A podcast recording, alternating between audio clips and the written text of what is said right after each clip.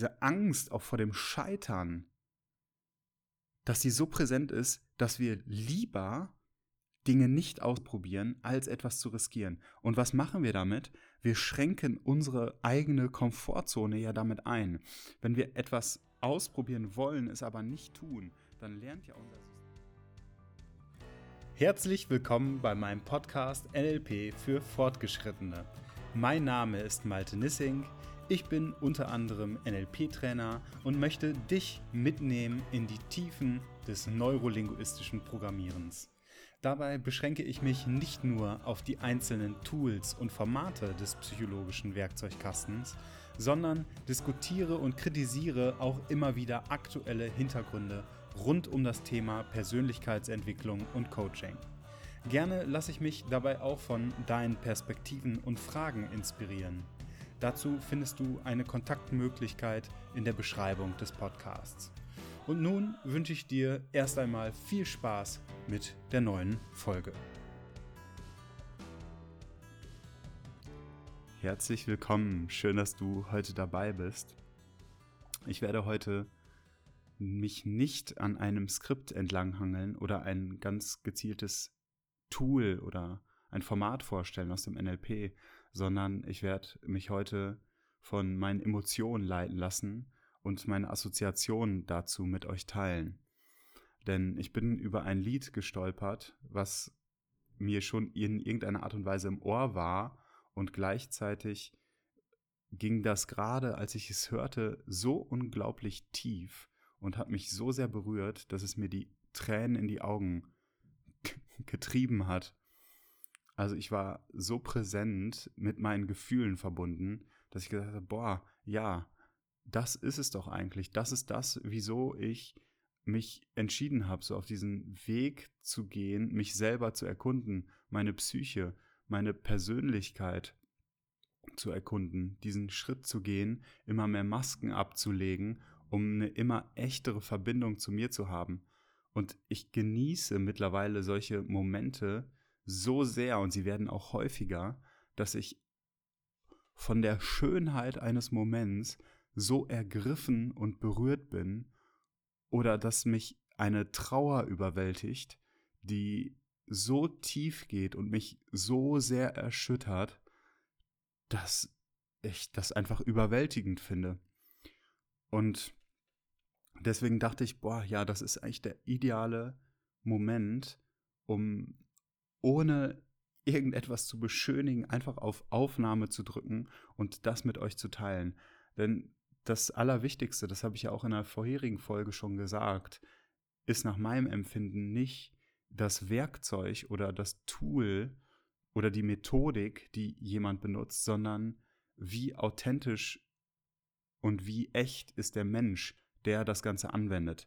Ich bin ja auch gerade immer noch in Ergotherapie und meine Ergotherapeutin für den, für den gebrochenen Finger äh, sagte auch, warum ich denn überhaupt nochmal der Ergotherapie eine Chance gegeben hatte, weil ich auf der anderen Seite hatte ich auch schon mal den Finger gebrochen und war einen Tag bei der Ergotherapie, habe so ein paar Sachen gemacht, von denen ich gesagt habe, das kann ich genauso gut zu Hause machen und bin nie wieder hingegangen. Und da meinte ich, hey, ich gebe ja nicht der Methode einen Stempel, sondern vor allen Dingen möchte ich mich bei dem Menschen, der mir gegenüber sitzt, aufgehoben fühlen und wahrgenommen fühlen.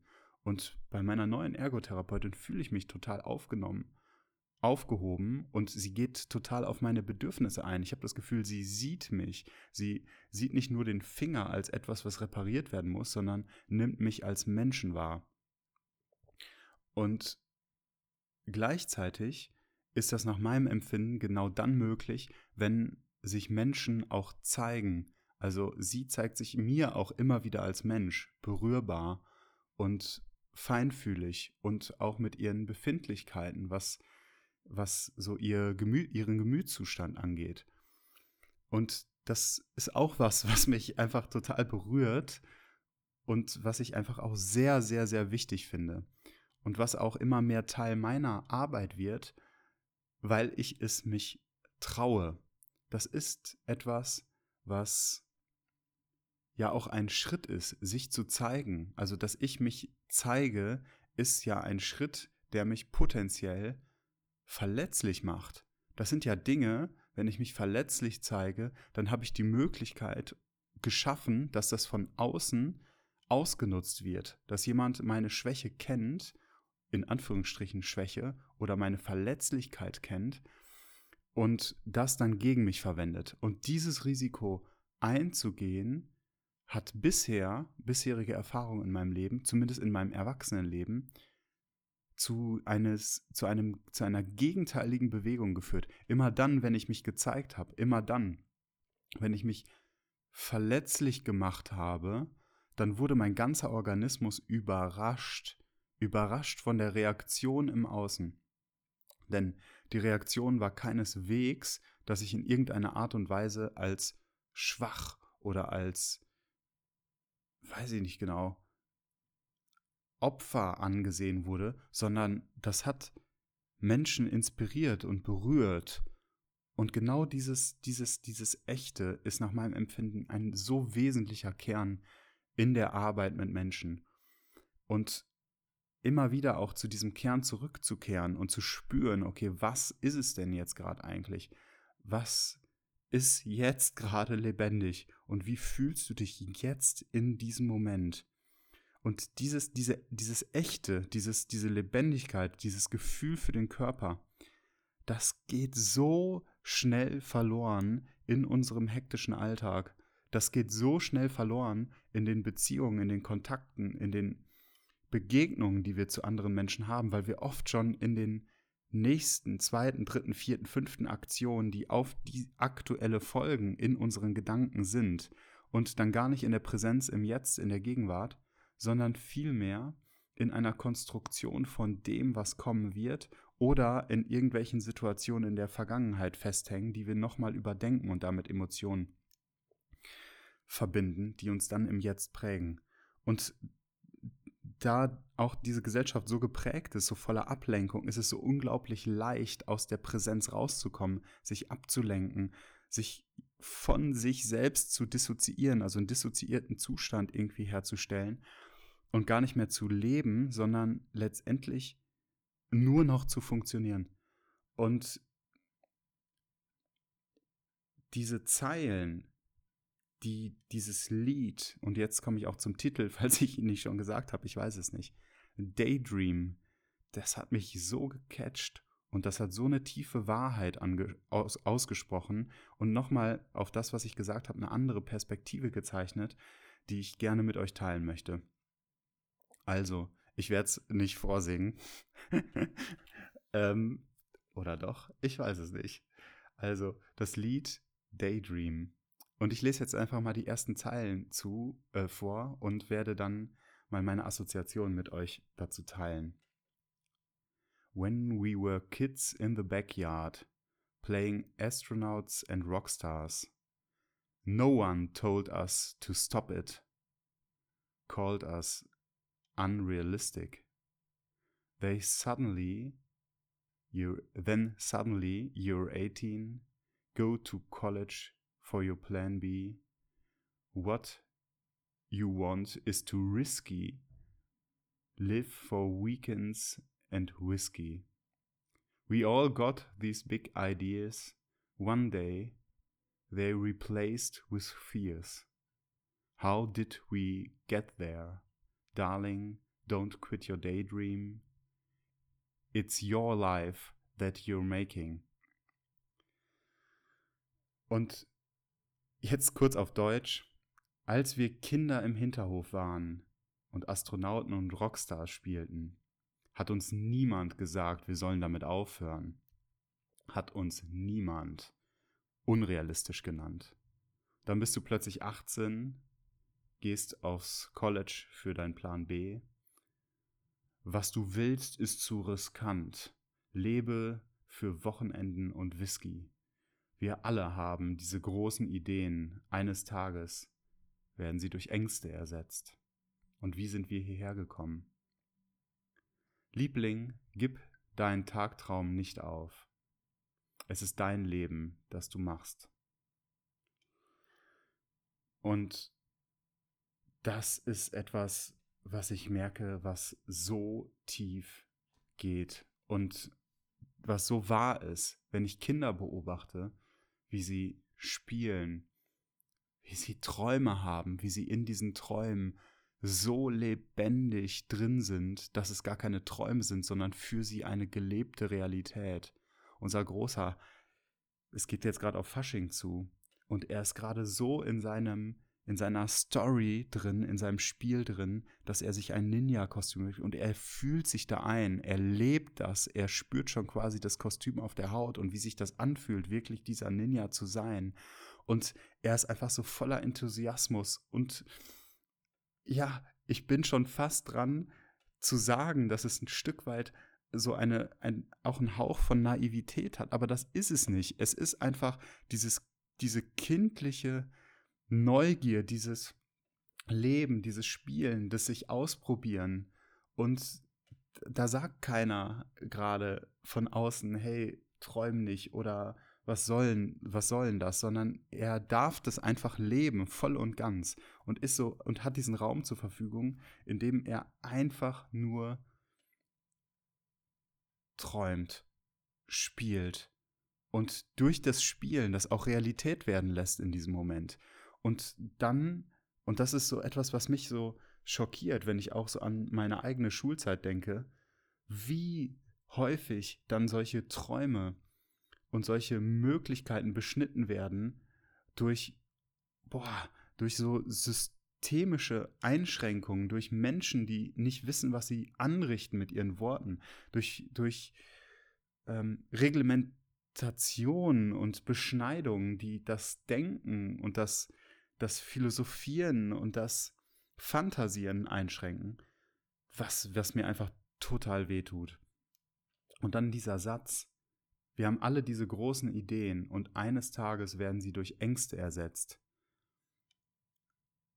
Da ist so viel Wahrheit drin, dass wir oft diese Ideen haben und dann von außen oft jemand sagt, ach, das kannst du nicht, das schaffst du nicht oder das macht man nicht oder was auch immer. Und damit wir uns selber beschneiden lassen von unserem unglaublichen Potenzial. Und beschneiden lassen, da ist schon eine aktive Rolle drin. Ich glaube, dass wir als Erwachsene diese aktive Rolle haben und wir tatsächlich entscheiden können, ob wir uns beschneiden lassen von diesen Potenzialen und von diesen Möglichkeiten oder nicht. Wir als Erwachsene haben diese Möglichkeiten und Kinder haben diese Möglichkeiten eben nicht. Und das ist, glaube ich, das auch, was mich so emotional werden lässt. Jetzt gerade kriege ich schon wieder Tränen in den Augen, dass Kinder uns ausgeliefert sind. Sie kommen in dieses System und haben dann ihre Eltern, die sie ja irgendwie vielleicht auf einer energetischen Ebene ausgesucht haben, aber dann werden sie in ihren Fähigkeiten und Möglichkeiten so eingeschränkt oder durch so heftige Formen gepresst,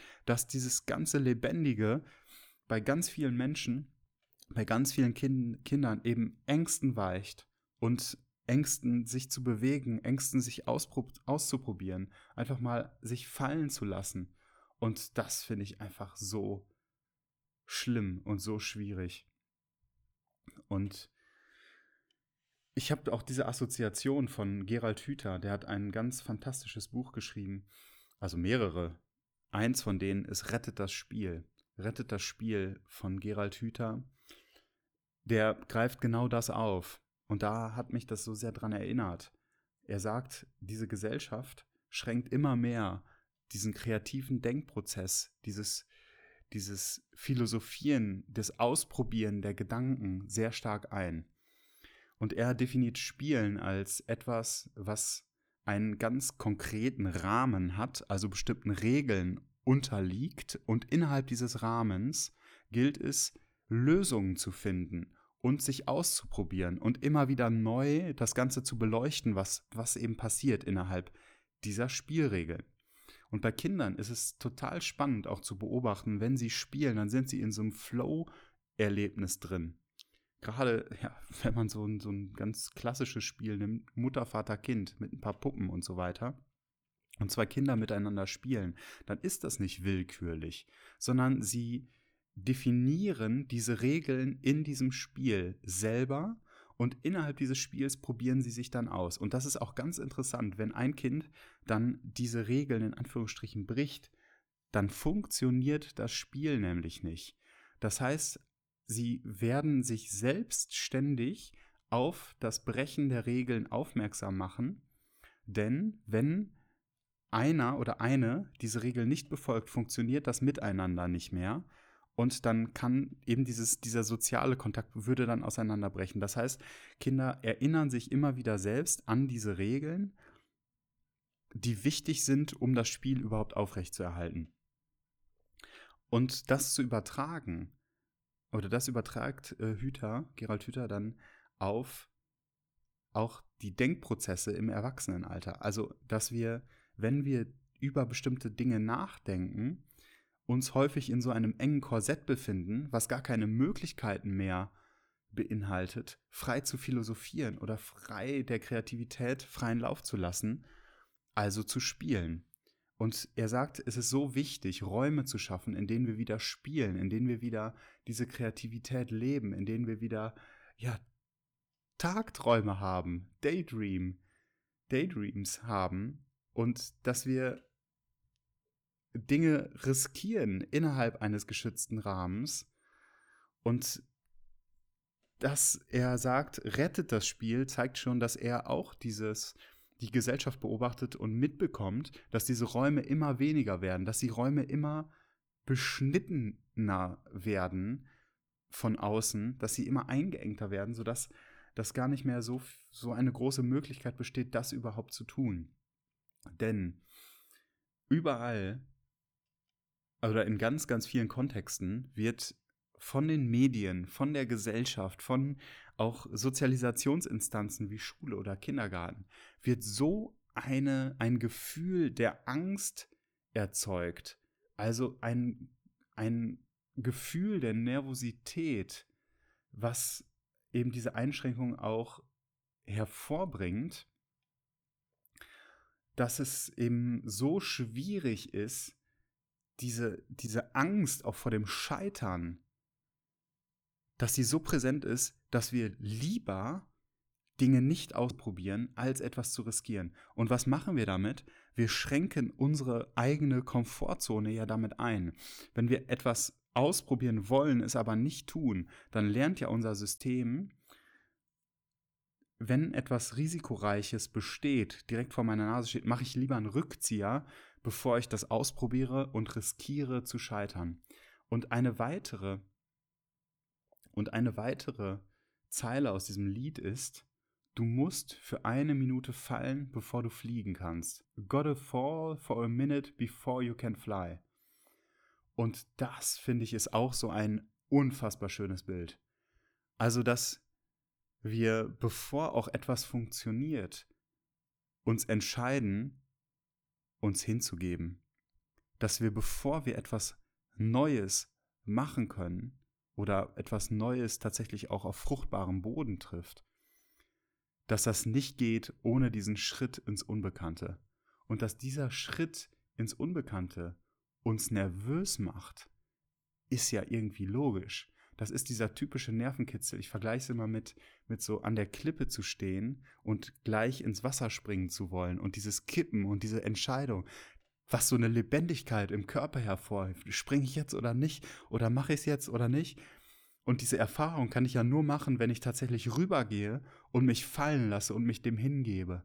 Und in diesem Hingebungsprozess, wenn ich dann den Schritt gemacht habe und fliege und dann ins Wasser eintauche, dann spüre ich so diese, diese tiefe Lebendigkeit in mir und bekomme mit, boah, das hat sich gelohnt. Also, it's probably worth it. Also, es lohnt sich wahrscheinlich. Natürlich sind wir auch immer wieder, wenn wir ein risikoreiches Leben führen, also immer wieder neue Dinge ausprobieren, dann sind wir natürlich manchmal in Situationen, in denen wir in irgendeiner Art und Weise scheitern, also vom Leben ein Feedback bekommen, das ist nicht der Weg. Gleichzeitig, je mehr wir ausprobieren, finden wir auch immer wieder Wege, die genau zu dem passen, was wir wollen, die uns unsere Lebendigkeit zurückbringt. Und das zu übertragen, nicht nur auf tatsächlich metaphorisch gesprochen, so der Sprung von der Klippe, sondern auch in der Begegnung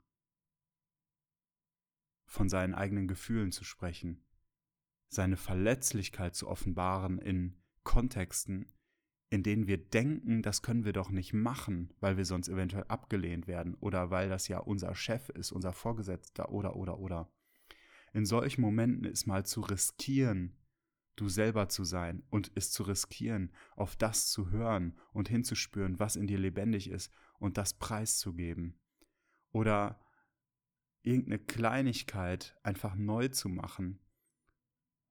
Sich mal gesund zu ernähren für einen Tag, das mal zu riskieren. Oder einfach mal sich hinzustellen und 20 Liegestütze zu machen oder fünf, ich weiß es nicht. Das sind so kleine Elemente, die eine Lebendigkeit und ein Gefühl zurückbringen, die einen unglaublich starken Impact haben. Oder, um da den Bogen auch komplett zuzumachen, dir einfach mal zu erlauben, einen Tagtraum zu haben. Dir einen Rahmen zu stecken und zu sagen, so zehn Minuten philosophiere ich, fantasiere ich jetzt einfach in eine bestimmte Richtung. Wer möchte ich sein? Was möchte ich noch erleben in meinem Leben? Und das ist das Schöne, dass wenn wir es nicht im Außen riskieren, uns zumindest die Gedanken und das Spüren in den eigenen Körper erlauben können, weil das kriegt ja keiner mit.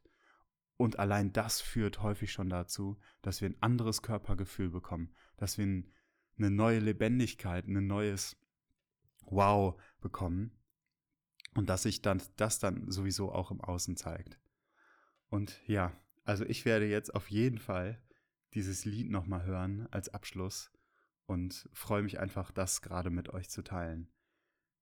Wie sehr wir oft von diesen Tagträumen, von diesen Träumen beschnitten werden, um dann das zu ersetzen durch Ängste und uns dadurch immer weiter zurückziehen.